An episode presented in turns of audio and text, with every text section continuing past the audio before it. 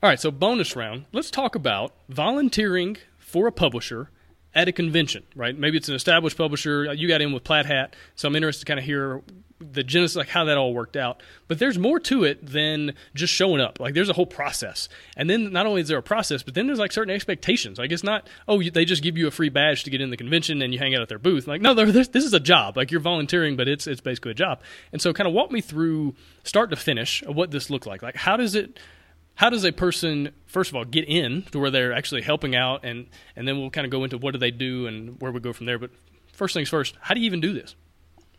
Uh, so I think I probably got in pretty uniquely because I was a playtester, uh, you know, for Plaid Hat Games before I started demoing their shows, and uh, I was really just a big fan, you know, of Summoner Wars, and I showed up to Gen Con, and you know, they were really small at that time, and I said, hey, you know, can we just run demos of Summoner Wars because we love it so much, and we did that, and then they said, you know what, you can come back next year and like do this for us too. So you were already and at the show. You like showed up at the show and like went to their booth. Oh yeah, I showed up yeah. at the show and I said, "Hi, I'm Cody. I'm one of your play testers." you know, and then I got bored by the last day of Gen Con and just showed up and was like, "Hey, can we just demo your game, mm-hmm. you know, for you?" And they go, "Yeah, go right ahead," because we're tired after working four days straight right. at Gen Con, like demoing this game. And so then, yeah, they just invited us back next year, and then we just got to keep coming back and coming back and it was just really fun. Um, but yeah, like if you have a publisher that you really like, I would try and get involved with a probably a smaller publisher. Uh, not really try and go into one of you know Fantasy Flight Games. Um, you know, I wouldn't really try and get into their sphere. I would try and work with a smaller publisher because they probably need help. Yeah. You know, uh, they probably need help trying to pitch their games and sell them. So if you just can contact them and say, hey, do you have you know volunteer opportunities at shows? I'd love to come demo your game. I really like this game. You know, uh, I think that's a good way to just to get involved. It never hurts to send an email to someone. Yeah, definitely. And what I've noticed is a lot of publishers they have like an application process. You go on their website and they'll say, "Hey, you want to help us at a convention?" And they have like an application, you know, kind of like filling out a job application or fill out a form for, online for a job where you kind of go through, you tell them who you are and why you want to do this because they they get a lot of people that just want to get into the convention for free. And that can't be what it is. Like it, this is a trade, right? They are trading a free ticket for your work, for your hours, your time. And so it needs to be this kind of mutual uh, thing. It can't just be you're you're the only one gaining here. And so like if you're super super introverted, this might not be the way to go. Like you have to be able to talk to people or if you're afraid of germs, it might not be the way to go either. Like you're going to run into and shake a lot of hands and be in close contact with people for a number of days potentially. And so it's just some things to think about. Yeah, I would definitely bring your own bottle of Purell if you're going to demo games at any convention. Um, but yeah, I mean, yeah, just submitting an application, getting involved. I would only do it if you actually want to interact with people and actually sell this game. You know, uh, I wouldn't do it just for the free ticket. Um, I would do it because you enjoy doing it, you know, and you want to actually promote this product. Yeah, for sure. It really helps. Kind of like in your case, you loved Summoner Wars, and so when you were out there pitching that game and demoing it for people, it wasn't a drag. It wasn't a grind. Well, maybe it became a grind sometimes, but it was something you already enjoyed. And I think that's another thing that helps is when you already like the game or love the game, it kind of helps you do it over and over and over again for a number of days. Yeah, and there's no better feeling than demoing a game to someone and then having them stand up and immediately walk to the front of the booth and buying it right there and seeing them buy it. And that's, you know, that's a great feeling. Definitely. Now, what would be your kind of tips and tricks or your advice for someone? Let's say they did go through the application process. You know, they're going to help some some publisher at Gen Con or Origins. Now, what? What would you tell them kind of going in? What do they need to pack? What do they need to be aware of? That kind of thing. Uh, I would just uh, be prepared. So a lot of the times these games are brand new. Um, they might be releasing at the show, and you might only have a rulebook that gets sent to you, or you know you might learn the game literally the day before the convention.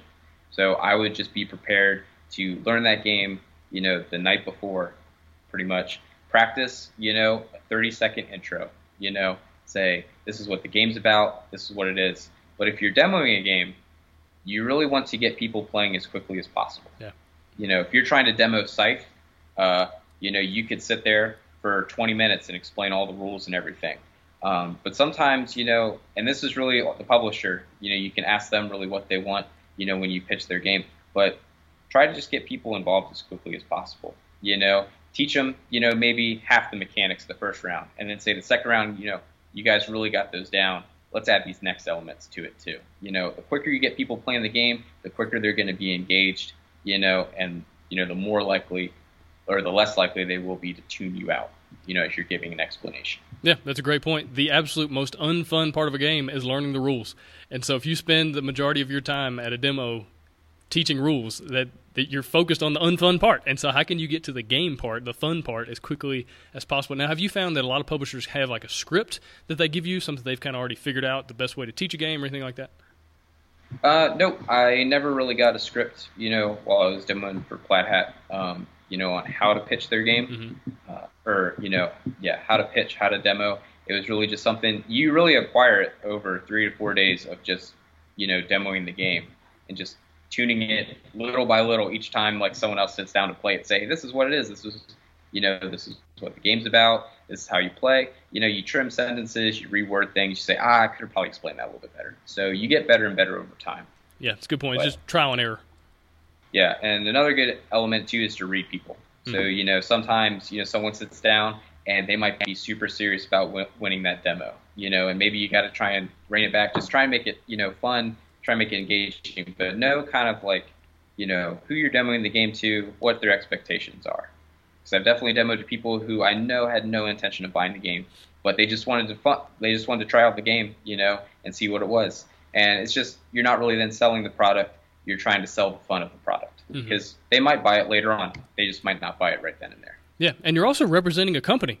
You know, like you're representing someone much bigger, something much bigger than yourself, and so like your interaction with that that person that's sitting down at that demo or the person that comes up to the table and is listening to your pitch, like they're assuming that you're part of the company. And so, like, your interaction with them is going to say a lot to them about the business, the, the general company as a whole. And so, I think it's so important just to realize, like, your tone of voice, your word choice, like how you interact with people, your breath, like all these different things that you want to make a good impression, not just for yourself, but for the company that is that has you there in their booth, that you're wearing their shirt, right? You have their logo on your shirt and you're representing something bigger than yourself.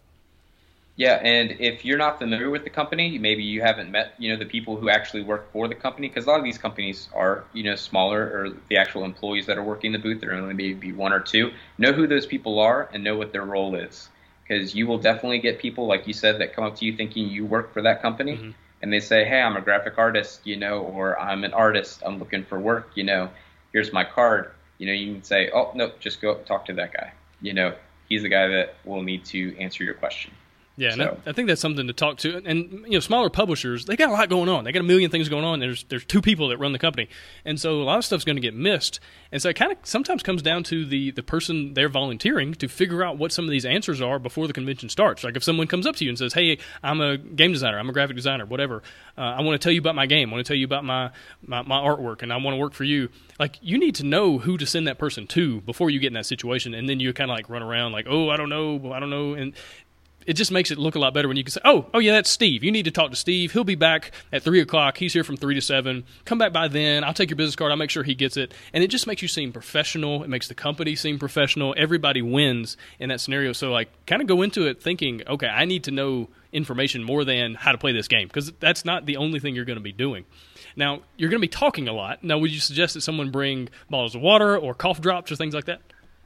Uh, if the company that you're volunteering for are really nice, you know, like Plaid Hat was, they will get you water. Mm-hmm. They'll come around and be like, you need water, you need water, you need water, you know. They'll be like, oh, you need lunch, you need lunch, you need lunch, you know. Sometimes it's not like that. Uh, it just depends on, you know, who you're uh, who you're volunteering with. But yeah, just get to know like just know like are they going to bring water? Are they going to bring you water? Are they going to bring you food?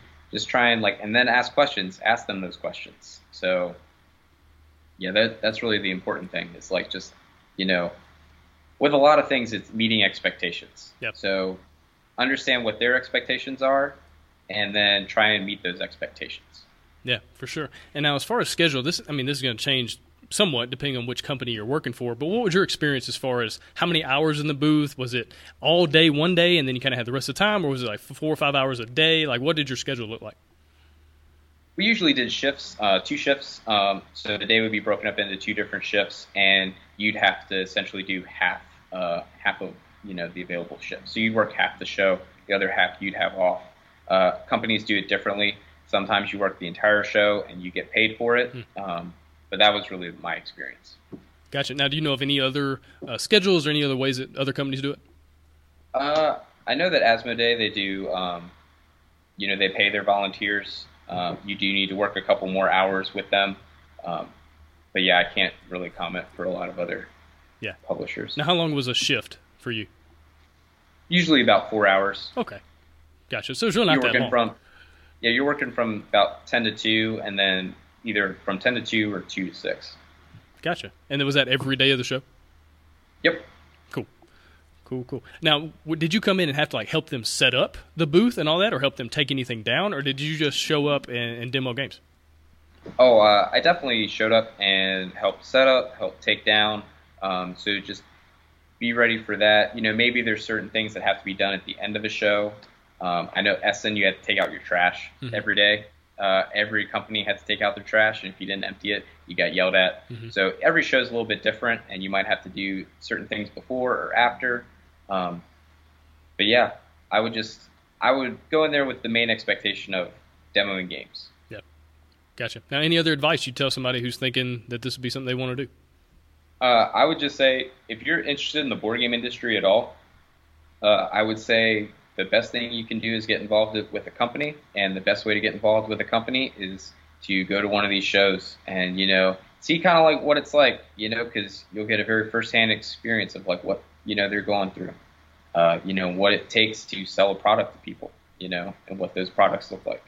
Yeah, for sure. I think this is a great way to kind of dip your toe in, so to speak, and learn the industry and get to know people. So much about board games is networking. It's figure so much about life is about networking, right? But getting to know the people that that are doing certain things, the movers and the shakers, so to speak, uh, old school term.